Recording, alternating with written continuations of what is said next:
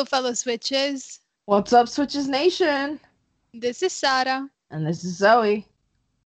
So we're on to the continuation of the next two episodes of our episode breakdown of Motherland Fort Salem. So we're going to be talking about episode three, uh, which is uh, Biddy's life, I think, and then episode four, which is Beltane. The first highlight of the episode is the girl's excitement when the boys arrive, um, or the girls minus Raelle. She's not really overjoyed, but Tally is. Tally's like jumping up and down. Oh yeah, she's just like, ooh. So is Libba. She's like, cl- cl- like Yeah. cupping her head, going, ooh, like from the balcony. We see a little bit of Tally and Abigail's friendship as well. Because Abigail is like, she looks at Tally like she's very happy for Tally and she's excited for Tally to, you know, have her first time. Our second highlight is the field kiss between Raelle and Scylla. And it's the one where I just I get all I don't. I really, I really like it because there's the chin grabbing. Because Yeah. Scylla is leave um without properly kissing Raelle, and Raelle goes like, "No." Improvised that scene, like they didn't, they weren't planning on having a kiss right there, but then like they just went for it. I love it. It was perfect. Oh yeah, it was. It totally, it totally, what was it? Spoke to the like who they are and kind of the balance of the relation. I don't know, like yeah. I love the the very kind of small surprise on Scylla's face. So cute. Mm, yeah. Abigail with the boys. Well, Abigail gets a little raunchy. Let's just say that. She's ready to show I don't she's ready to show what what the Bellweather's made of and why exactly she had got five daddies, yo. like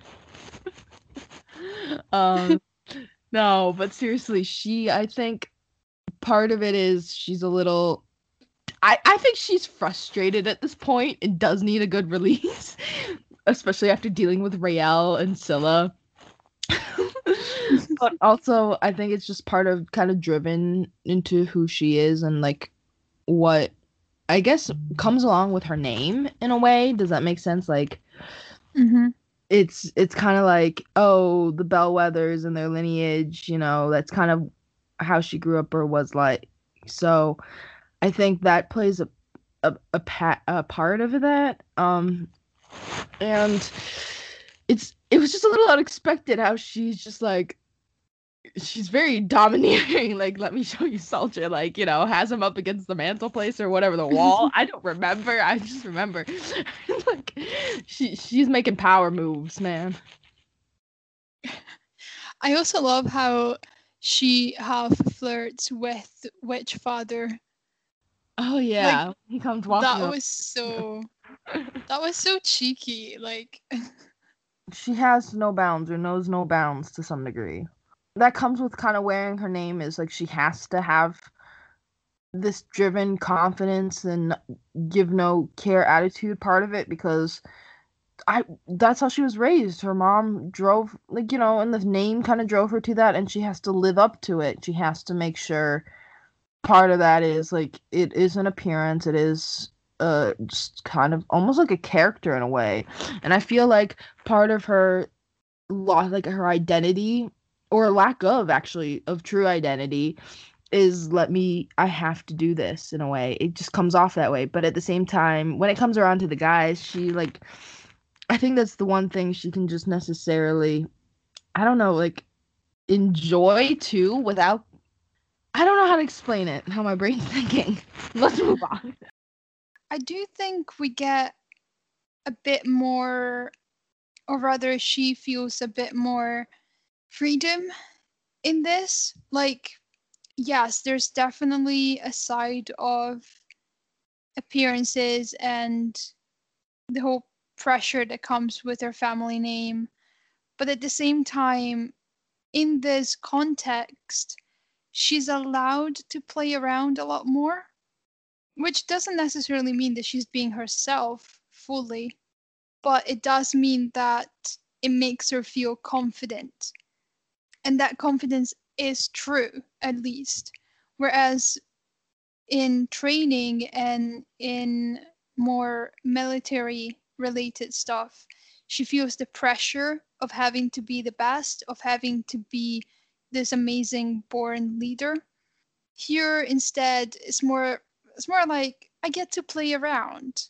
I get to maintain my family stat- status by playing around with boys, and I can enjoy that. I I'm I'm truly yeah. confident in that. I don't. Well, she probably feels some pressure, yes, but it's different, you know, and she can get a release. Yeah. It's really funny to see as well because um, she's still her confident self. She's cocky as hell, uh, but she's also more playful, which uh, which is a nice side to see of her. Yeah, for sure. I, I like to see her just be confident in her own way. That's different than like kind of this like insecure confident, if that makes sense. Yeah. Like there's a different confidence that strives through her in these scenes. Yeah, exactly moving on, we are introduced to the Council of Witches, the Ward Council, in this episode. And we have the first mention of the Tarim. So the Russian general brings one of the Tarim's seeds, and uh, this is where we get the clue, I suppose, about Alder and her interest in the Tarim, which might have to do with her past and possibly even her family, because she says that she knows that song, that it's in her blood, and later Elliot explains that hearing that song kind of makes her think of her mom and of sort of an ancient kind of legacy, I suppose. Mm-hmm. And at the meeting, one of the biddies collapses, and we see the effect that that has on Fort Salem because it has an effect on Alder. Even Anacostia immediately knew they were walking through the garden with uh oh, it starts with a B. I can't think of her name. Berenice? Berenice? Yeah. And they were walking through the garden, and Anacostia goes like, "Something's wrong with Alder," and has to run off. like, not like exactly like that, but like that. But it, yeah, and the scene represent like the Biddy's life. It shows that the Biddy's life has come to an end, and it takes a toll physically on Alder. I think most of all physically. I don't really think mentally, as an other than maybe kind of a little bit of emotional toll. But I feel like she really just takes the life force for their physical attributes to her own life. You know. I think it's really, really, really messed up. I want to see some other words of how the biddies are with Alder, especially how they go about choosing the next one, and how like I guess I don't know, not to get into too much because there's that whole scene in the like biddy museum with Tally mm-hmm. that happens. I don't even know where to start. I couldn't imagine being a biddy. I know that it's seen as this revered honor, you know, a huge thing that's of huge importance. And Tally makes note of that. And I, I knew right after that episode, I was telling everyone in the group chat, I was telling you, I was like, Tally is going to become a biddy or volunteer to become a biddy. She's going to do it. Like, and all that. And everyone's like, mm, I really don't think Tally would do that. She's just like, still taking it all in and just, you know, wants to feel pride for. I was like, no, this is foreshadowing or something. You know, I said that. I was yes, like, you did. going to happen like as soon as the scene. Honestly, to be honest, part of it was like even when the trailer hit, I think I started saying that, like the scenes of it. Like I didn't fully compress it, but I was like, something's gonna go down. Like the the short scene that mm, we. I don't remember that, but yeah, maybe. anyway, so then what happens is how they chose the biddy, and you could see how uncomfortable Anacostia was with it. You could Mhm. see the uncomfortability of how she had explained to the girl that you're chosen, you know, and this girl goes like, "Oh, when do you need it?" You know, kind of like thinking she's gonna get prepared for this, you know. You, we want to choose you to be a biddy. Maybe you go into like some sort of special training to be prepared. And she's like, "When does it happen?" And Anacostia's like, "Now." and she's like, "Do I bring any of my things and all that?" And they say, and she literally tells her like, "No, you don't." like you when you give up your life, I or when you're necessarily sacrificed to give up your life, you don't get to take things that are yours anymore. Your life is now Alder's at that point. Mhm. And I could see how hard it was on Anacostia in a way to, for her to choose it. it. You could see the toll it took, especially when the girl like left the room and Anacostia's face. It just it sits with me. And then the scene when they're pretty much wishing as soon as she passes, the biddy turns back to her normal age. And a Mhm. biddy's life is only what on average six years, like six to eight or something in there. And you could see like we all think they're older ladies and it's like it's just contributing because they're giving all their youth to Alder and the fact that she requires so many I'm like at the beginning when we see this big portrait of her and she had what only two biddies when she went into battle the description of the painting or something Mhm. Yeah. over the years she's gained so much more and it's like I mean like how long are you going to continuously drain people's life forces and add people to your physical army just to maintain this youth or this uh, these abilities I think that's kind of very selfish because if you look at all the other um war generals and stuff never like had that or, or mention of it and even I think it was the Russian one who was looking at Alder very skeptically because she started showing signs of not being Mhm. I think because her other her biddy wasn't being too well right before that. They show they zoomed in on her hands and stuff, and he was very like, "What is that?" kind of thing.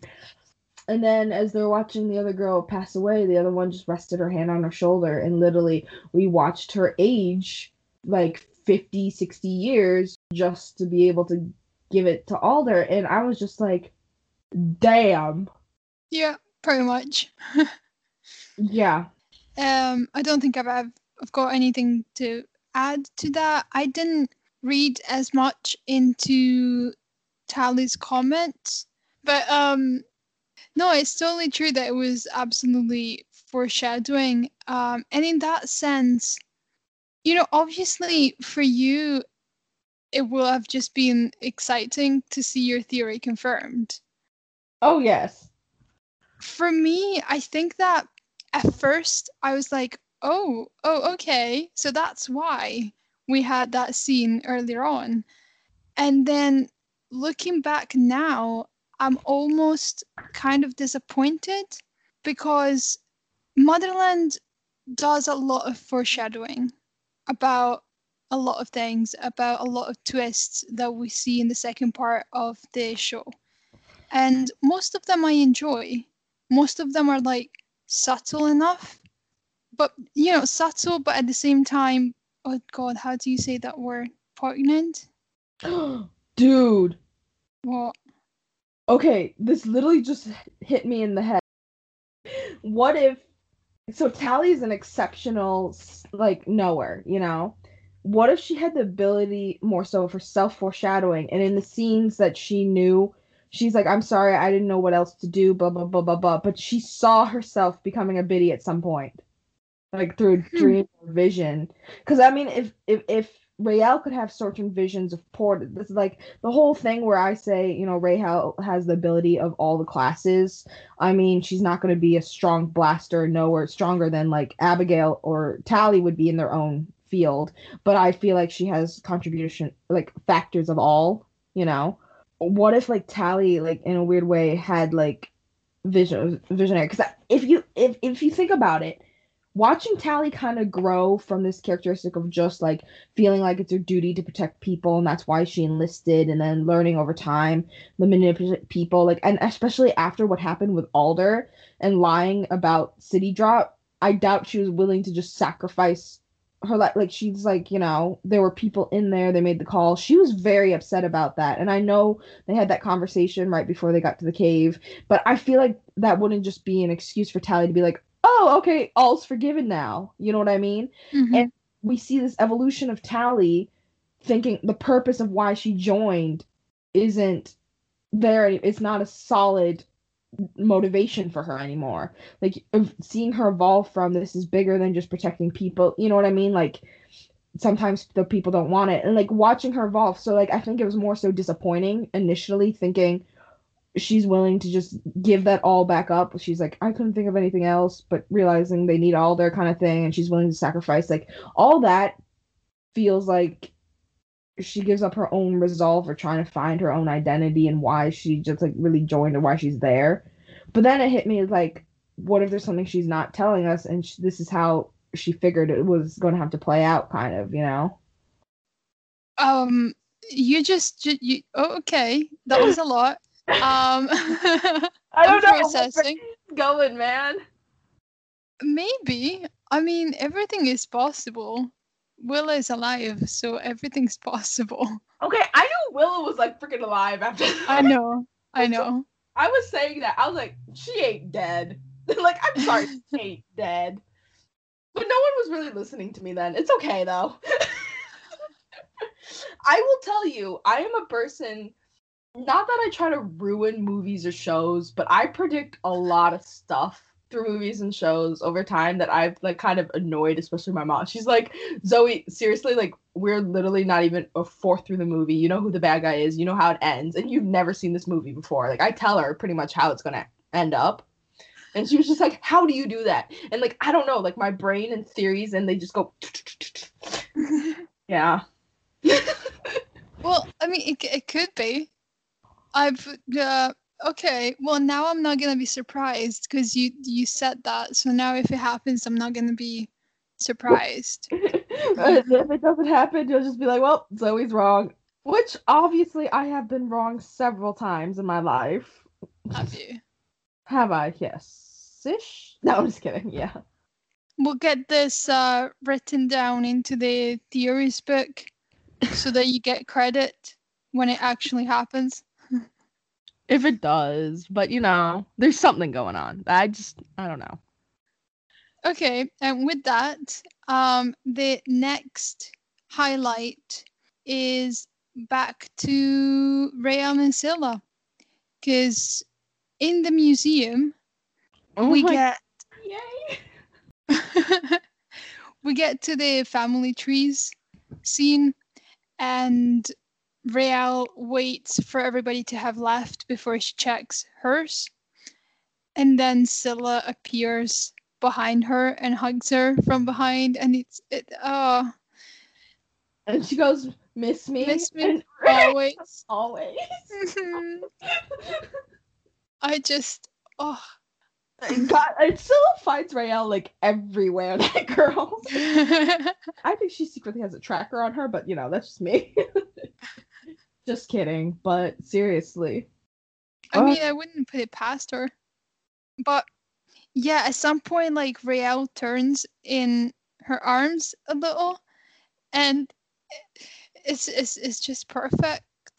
I know. It's so perfect. Just the small little things like that, and just how they I hold, they really show their intimacy. And like part of it is like I cannot stress this point enough. The chemistry between Amalia Holmes, Absolutely. Taylor Hickson is amazing because there's plenty of scenes where people have tried to be romantic and do things like that Mhm. that doesn't come across like that. It's like, oh, this is definitely kind of like a forced relationship. They're acting. Like you can see the genuine like reality of how probably, you know, they do miss each other if they're not hanging out. Like they're like probably like friends or just have this natural essence to them that's on top of they're taking their friendship and relationship of, you know, Raelle and Scylla to just more than just what's shown on camera but it's just shown to a different level. Like I don't know how to explain it. It's it's amazing.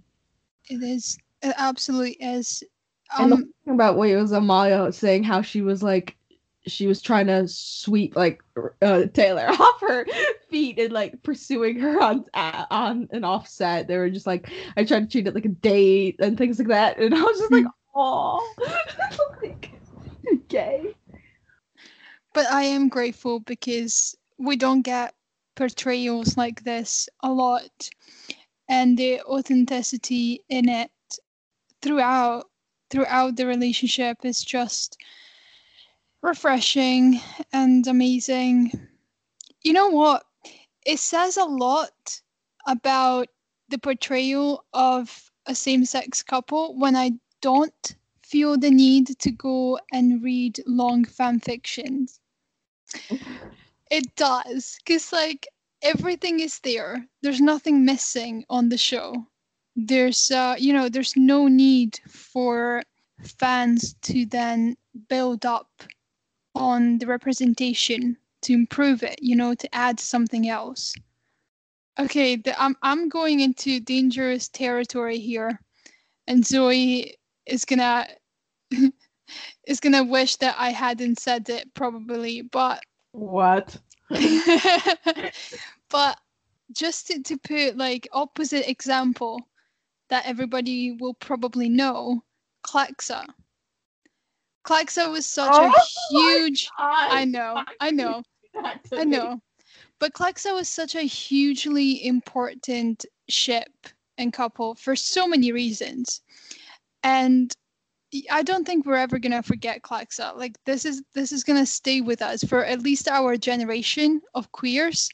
They're It's the ones who Clexa's set sail to the gay ships. Like, I'm sorry to like a degree. I mean, there were definitely other things there, but they were heavily a monumental ship that was very sadly still hurt. They like sunk before our eyes. like, they became so important to real life movements. Like Clexa had huge impact on. on actual activism that was impressive.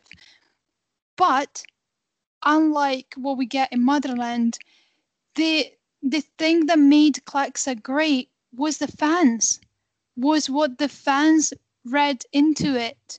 And obviously the chemistry between the actresses was there as well because the chemistry between Alicia and Eliza was incredible and the way that Alicia played Lexa was, I mean,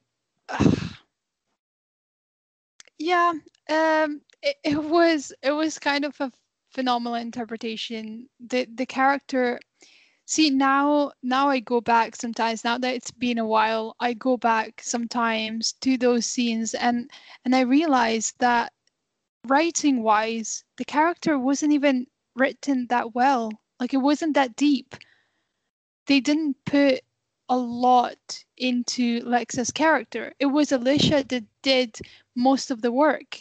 You know, she, She- was not originally in the books either. Like they wrote her Yeah. character in. Yeah, and Alicia really brought it to life. She probably didn't even have much to work with, so she did an amazing job. like, come Hmm? on. I said she's our Heda. She's our commander. I know, I know, I know. Oh, I can't believe you brought this up. I hate you. I know, but what I was trying to say is with Clexa, I cannot tell you the number of fan fictions that I read about Clexa. It's like I read more, I probably spent more time reading fan fictions than actually watching the show. Okay, bitch, what you talking about? I'm still reading it. I was reading some this morning. Makes sense, yeah. But that's because we needed the fan fictions because we didn't have enough with just what we got from the show. So we had to build on it. We had to really expand the characters into proper stories for them because we weren't given that the show did not do them justice. Well, you know who didn't do them justice. He's got a name, but I'm not going to say his name because he doesn't deserve it. But um anyway, I'm not bitter. I'm not. But that's that's what we usually get. Usually we need to build a lot on same-sex couples, especially sapphic couples. And this may be something that I personally feel, and people might not agree. But for me, Rayla is very much complete in the show. Mm-hmm. While I appreciate fan fictions about Rayla, and I might have written something myself, oh, bitch. I even wrote one. I know. but I don't feel the need to go and read fan fictions. I don't need fan fictions to get into the couple and to fully feel like I'm part of it. Like I'm not not I'm part of it, but like I'm seeing their life. I understand them. They feel real and they feel like real people and a real relationship within the show, which is great and it's a it's a big achievement considering the context of queer representation and where we're at with it. Yeah, for sure. So then we're introduced to one of the greatest frenemy relationships of hmm. all time, Abibba. I will call it Abibba. I don't care if Ashley renamed it to Libigale. I originally came up with Abibba and it's in my heart. We have our dumb noodling Nene horse from a dumb no bunny family. and they have a fight. Well, I guess a presentation, a speech of their ancestral like beginnings and who came from what. And because they're both high Atlantics, they were very um toe to toe with each other. And then Abigail comes up and she just shuts Libba and her BS down. Like she just gets up there and she tears into her. And Garrett and Tally, I think, are watching and like Tally's just like amazed by it. And Garrett's like, I've been seeing this all like their entire lives growing up. It's nothing new, you know? but yes, that scene was kind of iconic in that way, just showing a little more powerhouse of how Abigail can be when it comes to her family name and just, you know, carrying this weight that is the Bellweather title. Mm-hmm. And also, I just have to add that the end of that scene with Abigail just stepping down from the what do you call it? It wasn't a stage, but was it like a pedestal kind of thing? Yeah, sort of. So she steps down and she walks in front of Libba and they're just there's just this tension between them that is so electric. And in those moments, they have a couple of those moments throughout throughout the show before Libba dies, but they really speak of how much more there was to be told of their story together, which is why I just can't let go. I just can't accept Libba's death because there was so much more to tell, there was so much more to show, and we don't get any of that. We just get a tiny bit before she dies in City Drop. Yeah, I mean, that was one of the most upsetting deaths, like I would have to say for me in this season. Just because they could have shown the evolution of them more so, like, you know, and following each other when they they came to the conclusion that she would follow her into battle. She was a great leader, vice versa, kind of thing. You're just like, oh my god, they've kind of come to terms. But she definitely would keep Abigail on her toes, even if they've kind of come to this mutual agreement of we tolerate each other and secretly support each other, you know. And mm-hmm. I think that kind of it. It's also in a way showing the evolution of Abigail and Raelle, even saying they're both very strong-headed people, and in ways Abigail, um, who definitely is like born, like kind of bred, but definitely born to be a leader. Raelle kind of is too. She makes up her own minds and opinions. She doesn't really always, though, consider the fact of how it impacts others around her, but she does when it needs to be done, knows how to kind of pull her team together in a way too, you know? And I think it was kind of like a frenemy like evolution too in the sense of from the beginning where we see her and Abigail to the end, you know, that I definitely can see just the evolution of in general their cause or quotation mark I say that very loosely because everyone's cause is different and what actually is the cause you know um that they just can come together even through all their differences to to do something for that's something bigger than them for like the greater another quotation mark good you know hmm And our next highlight is on the camarilla. Some people seeing this scene pointed it out immediately um, because we get Raelle and Scylla walking in into this room, still in the museum, and they are looking at weapons that were used to torture witches and kill them. And Scylla comments on it and says that it's not over yet, that violence is still going on. And as she says that, we get a close up of one specific weapon, which is labeled as the Camarilla Scythe. We've talked about this in previous episodes, um, but this was, if we're doing a reaction episode, then this was a big moment because personally for us at that point obviously we were in the group chat and a lot of people pointed it out. We're like this is going to be important. This is foreshadowing of something. So what is the camarilla and it was how is this important? What does this mean?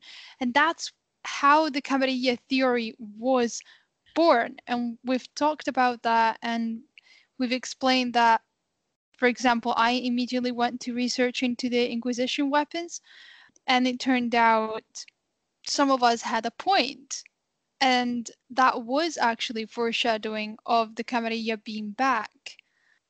I don't even remember if I had like noticed it as in stopped and was like, oh, that's foreshadowing before it was discussed in the group chat. I, I really don't remember. But after we discussed it in the group chat, I was kind of obsessed with that scene. I was like, if this is really foreshadowing, oh my god, the the theory is like so good. This could actually happen. And when it did happen, and it was it was one of the major twists after Willa being alive. So that was fun. Well, to introduce the scene, I have to go to technically the night before. Porter decides to visit Scylla at her barrack that night, and Scylla invites him in and knows that he's going to be a problem into infiltrating Raelle. Not that she hasn't already. oh my god. okay, I'm Keep sorry. it PG. I'm just saying, like we all know what happens with those two. I mean, it happens in the first episode for Pete's sake. hmm but um, and pretty much, Scylla's like, I gotta get rid of him, like, kind of in a way. So, being the master manipulator she is, she apologizes in a way to him and all that, and then whisper, like, you know, well, we first did not believe that she was like, you know, kisses him and whispers something into his ear, blah blah blah blah blah. And the next scene we pretty much see is Raelle heading to Scylla's barrack and literally Porter just getting launched off the roof somehow. So we don't fully like no, I we believe that she you know, told him what to do. And Porter's like, yeah, just, you know, gets flung off like you know, you're shooting a watermelon out of a catapult and lands right in front of Raelle, who just goes like, "What?" Not really. She doesn't go like that. She panics and tries to heal him and stuff. Well, fix him, and um, she like then absorbs some of the properties, and he's trying to warn her off, and then he dies. Yeah. I mean, to be honest, I still wasn't that upset about his death. like, I'm just like, he he done messed up. Like, you know, I know it's still against him and all that, but like, he done still messed up. You don't mess with Rayella, and then no, you don't. Um, and then, but we see a scene of Raelle like passing out, and all she sees is Scylla in the background, kind of faded to the side. And Scylla kind of looks kind of concerned, but I feel like to the level she's a little more concerned of, like, oh shit. kind of like this is not good.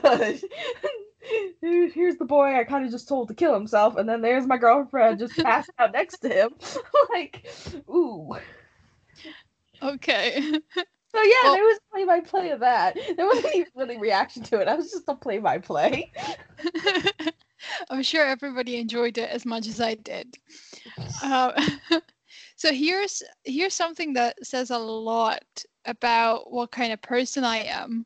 You mentioned the kiss, and when the kiss was happening, I was like, "You better be kissing him to kill him.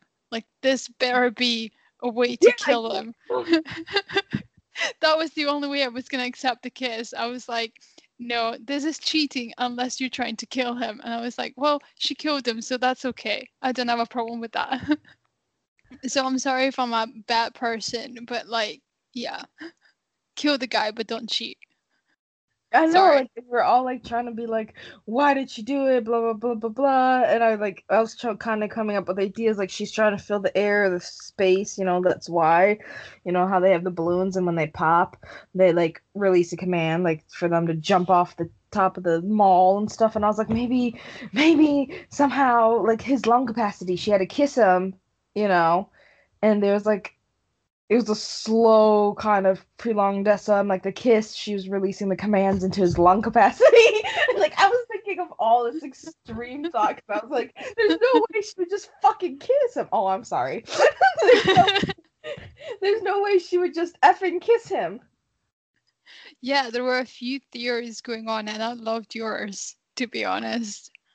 I think it would have been cool though if that was a way to like kill someone. Like, okay, that sounds a little messed up.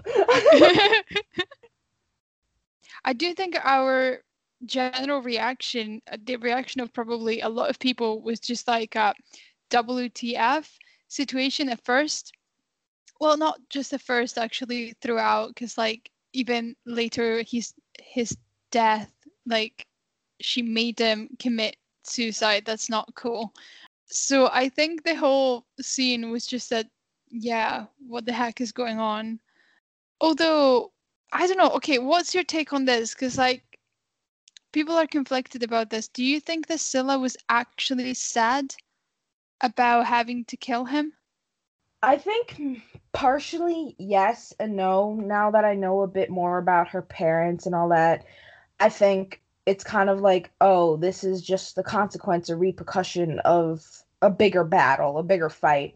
And thinking about probably that was like her first person she directly had to kind of kill, you know, Mhm. because if you remember the scene when the you know the fake Raelle was making out, why is everyone making out with someone they shouldn't be? First of all, um like started choke holding and said you messed up with the porter you know kind of thing and we had to clean it up clean up that mess you know it was like saying she hadn't really like killed someone i feel like on her own before or like you know caused a death like that. So i think part of it for sure there's maybe some sort of sadness. Because you think about also saying like they grew up together like fleeing you know there's stuff that was still unsaid and unknown there but she was still very like mindset into what she has to do now. And Raelle which was part of what she has to do like mindset her mission is like thinking like this is gonna this has to be done and all that. That was part of my past but you can't completely get rid of your past you know what i mean? Hmm so i think yes but also no. Does that make sense? Like there's just that small form of red in like her first like kind of kill but like i don't know if she's like truly upset about it Right. make- Okay. because also how she described her parents were like fleeing and they had a they were trying to bring them in and then the accident you know ha- happened pretty much accident quotation marks where it's like oh they don't really bring them in they just kill them kind of thing and like you are a reper- like not a repercussion but a consequence of your action kind of thing it's just like he was going to get in the way this consequence of your actions is like going to ruin the whole plan you know Mhm. like i don't know how to do it how to say but yeah that's my opinion Fair enough. Okay. I thought she looked actually sad, which doesn't mean that she wasn't gonna do it or that she hesitated. I don't think she hesitated. I just do think that she was sad about it. And I don't know if perhaps Porter might be part of that remorse that Anacostia felt when she went into Scylla's mind. hmm yeah. I'm just like, mm. Okay, so the last scene that we have for this episode is concerning a certain owl that later became kind of famous. the hoot hoots, that bird. There's a lot of bird themes though too, if you think about it. Like the bird skull. Mm-hmm. The bird that goes into Porter to make him talk again after he's dead. Yeah, and the whole birds during Beltane, from the- like Yeah. the, you know the birds. That's what it reminded me of. You know the whole horror movie, Hitchcock and all. Did you even um okay, so obviously now everybody knows about the owl because someone made a crack account of it and got the Oh attention of the God. whole cast and Okay, just no, like- became fandom famous. What the heck? That was like the start of all the crack accounts. Like, oh my god. And then there was like what the bed, Motherland Flower, Scully, or you know. Yeah. Oh, and I'm trying to think of about someone made. Oh wait, what was it? Someone made. What was what was the most ridiculous one? Uh, I mean there was the lobster. Yeah, like what the. I would say the bed and the lobster were very like the bed that they did it on. like what the like. But yeah, so the owl started it all, and he only act he or she I don't know what the owl's pronouns are, but they only they only appear in the actual show for like a second or two. yeah. Which What is really funny because Gerit's like, I'm gonna call myself an owl to show you how how a bird calls are sexy. like, I mean, have you ever tried that with a girl? Maybe it works. I I I have not. Maybe I need to. You should, yes. Learn how to call an owl to you. Oh, actually have an owl arrive too. That that's gonna be the game changer. Just using True. bird calls is one thing, but actually having an owl arrive on scene. You know, I had a little um wooden owl when I was a kid, and it was one of those oh god, like one of those whistle thingies that you can use to actually call birds. It Oh, never yeah. worked, but it was Well- very cute. it never worked. Yeah, I, I would always try it at night. I would just stay in my window at night and and just try to use it to call the birds, and an owl never appeared. But yeah, I tried. I had game too. I mean, you have a girlfriend right now, so actually, you know what? You know, I do go game. yeah. Right, but what did you think of the scene when you first saw it? To be honest, I I might have kind of passively kind of ignored it because I think I was still reacting to, I think, the scene before it overall, or just like there was something I think real, real happening. There was something more important happening before. I was still recuperating from that. See, Gerit's and Tally's storyline never really fully drew me in. Like, I was so happy for Tally and all that, but like Garrett, I'm just like, you little f boy. like, I knew he was too good to be true. First of all, kind of attitude, and I'm surprised that Abigail didn't kind of warn Tally off a bit more. You know? Mm-hmm. maybe or just be like yeah you know highlight he probably has someone like you know between Right, all yeah. it's is kind of like assigned so i don't know like for that i was just like a little eh. i thought calling the bird was kind of cool but then the rest i was just like okay you know this isn't real like i don't want to see it like, Well, I liked Gerit at first. See, I think that he needed more depth because we can't really appreciate him because we don't know him. We don't know anything about him specifically.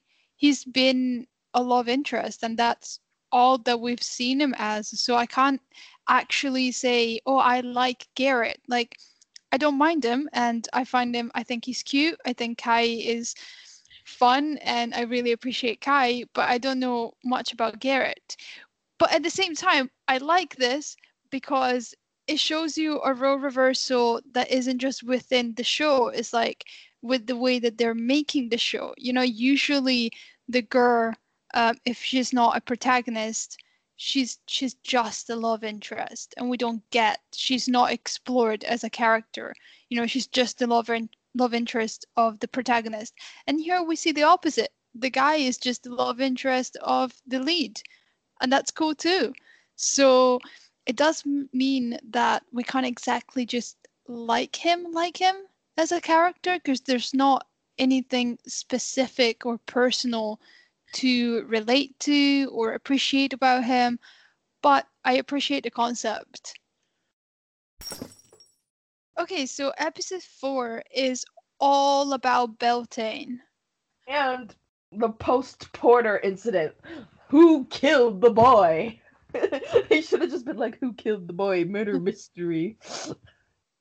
Okay, what's your favorite highlight of this episode, Zoe?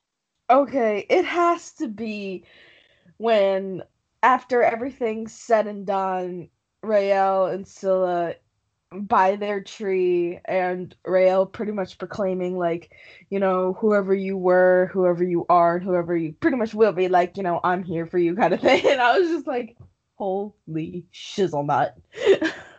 like the amount of motion and vulnerability that she gives to Scylla, you know, letting her know that I don't care about what has happened, what will happen, kind of thing. This is us now. Like, I'm here for you. And just how she holds her face, looks her in the eyes, and like kisses her and as they're walking through the trees. And it's so beautifully lit. This is where some of the greatest cinematography, like scenes, come through. It's just the imagery, you know, the flora, the fauna. And honestly, you can tell by the end of the season too the sadness of that exact same area tree. It looks like you know death and wilting and it's not as colored. It definitely is not as colored and it's just very heavy on the yellow set tones and sadness versus the very bright. It's just it's it's amazing to show the emotions and capture that also through their landscape. Well said. That scene is it's so beautiful. It's just so beautiful, and the the whole I'm in this with you, whoever you are, whoever you were, I'm in, I'm with you. Is just ah. Oh. Yeah, it's like her pretty much proposing in a way to Scylla, like, hey, guess what, girl? This is the promise. This is the promise flower, promise ring, just promise word. I'm gonna be there for you, boo. it was it was such a beautiful beautiful scene. I think it might be my favorite of this episode too. Because how can it not? Exactly. I mean, you have other great moments, especially like with her and Byron hanging out and things like that. you know, the small things in between. But I think the actual, like, I guess, sacrifice and realizing is like, you know, when Byron says, Isn't it worth it? You know, is it worth it kind of thing? And she comes to terms with, like, Scylla is worth it. Mm-hmm. And it, you're just like, oh my god, she loves her. I mean, we know she does. How can I she know, not? But, but, this is like full on proclamation, knowing that Scylla's past kind of haunted her, and she's very. She doesn't like speak out about stuff like that, you know, as normal, and she's like waiting for Scylla to give her bits and pieces of her story and her past, and she's like, you know what, you've told me enough. I mean, I don't know if she told her enough, but she told her enough to come to a conclusion that she is going to be there for her. She wants to be there for her. She wants to be with her. I also love how this kind of gives us an idea of if they if Raelle, Raelle and Scylla had had you know had had the romance in a more normal common setting without the whole agent of the spree involved.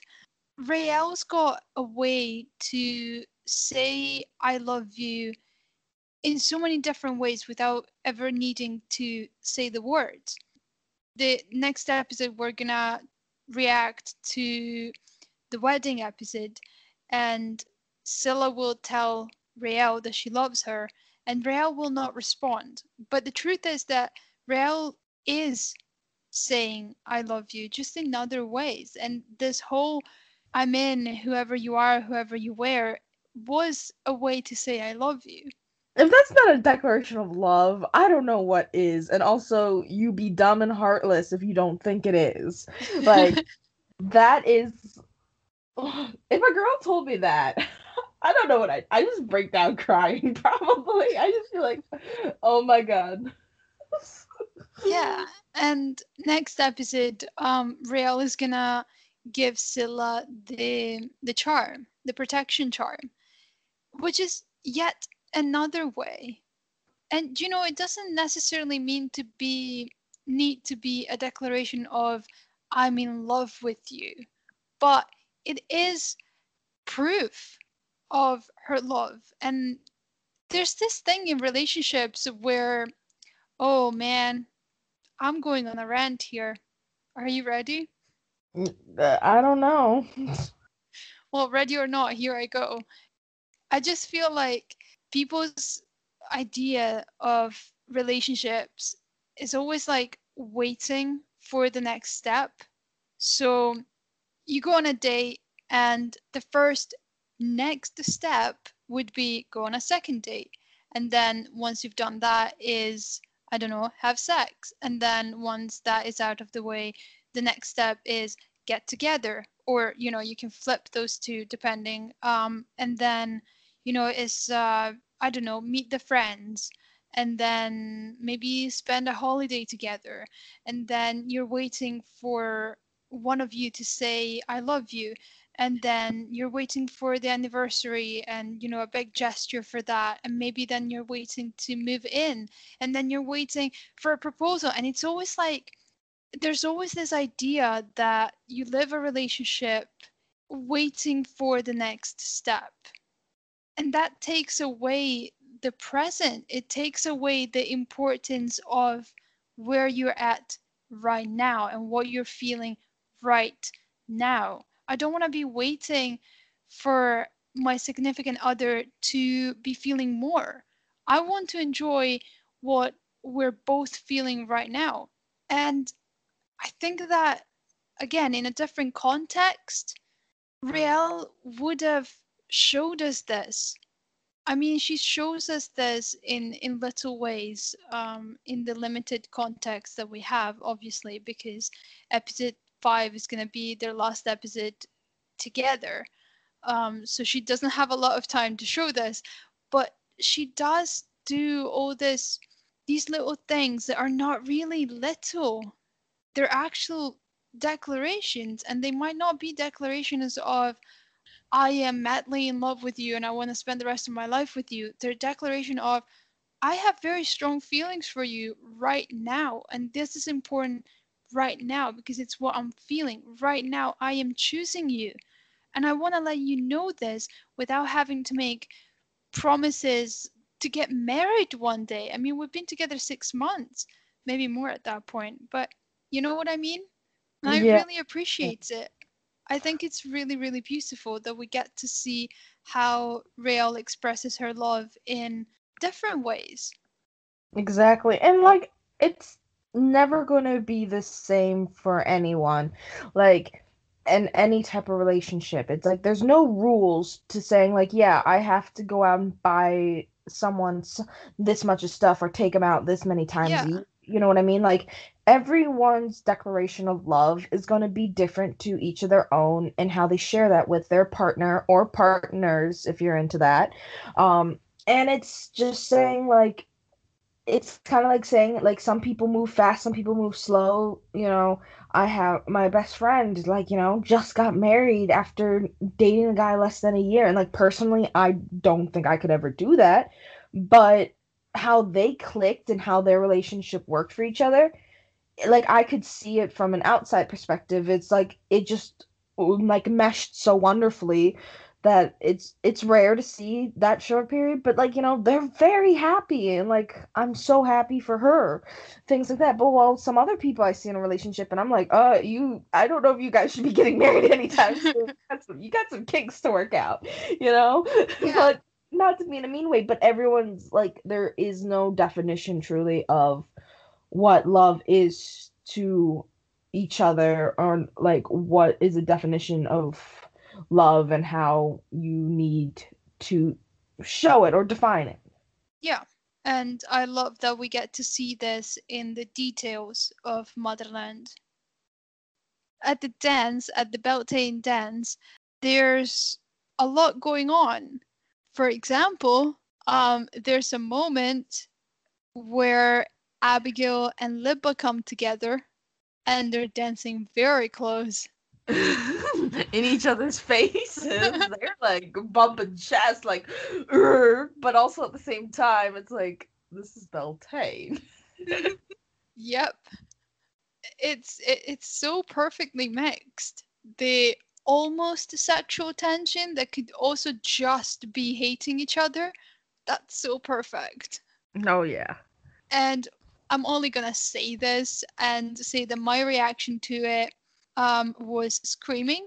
I screamed. I did. Um, I did. I screamed when I saw Glory leave the dance with three girls. I screamed. You all know how obsessed I am with that. So anyway,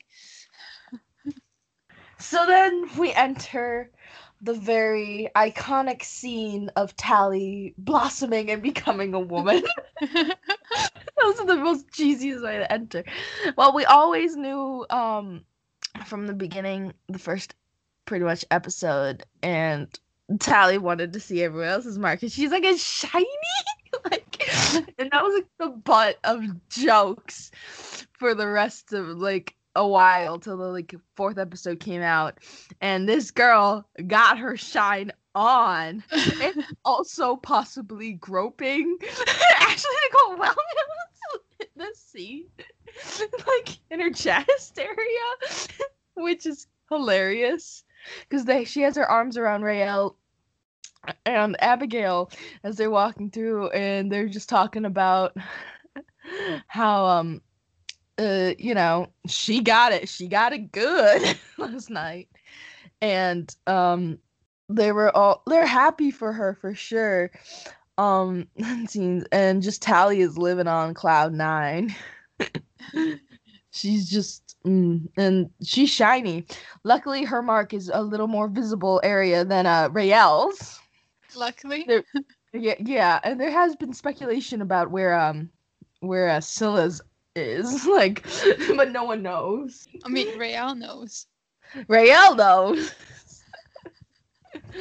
but um yeah, so it was great to see Tally to be able to evolve from this kind of innocence of herself and kind of becoming her own woman and experiencing things she wouldn't have or and hasn't had on her matrifocal compound, you know? What I love about that scene is just seeing the unit together, having fun, and just being friends. Yeah. Yeah, the way that they care for each other and the dynamic and how that is evolving at this point in the series because Raelle is opposing less resistance, let's say. Like the way that she shows up at the dance just for her unit because she didn't care, but she knew that Abigail and Tally really did care about this dance. So so she shows up. She shows up for them. I think this is the first time that Raelle does this. That it's a real showing up for your team kind of thing. It Yeah, just she showed up to the Beltane dance. Like she showed up late, but she showed because she knew how important it was, especially Yeah. to Tally. And she said pretty much like, you know, she's like, Well, if if like when they're talking about outfits, if it's banking on Tally getting laid, she needs to change her dress. yeah. And it's it's so nice. I know I always say this to unit scenes, but I I love the evolution of their dynamic.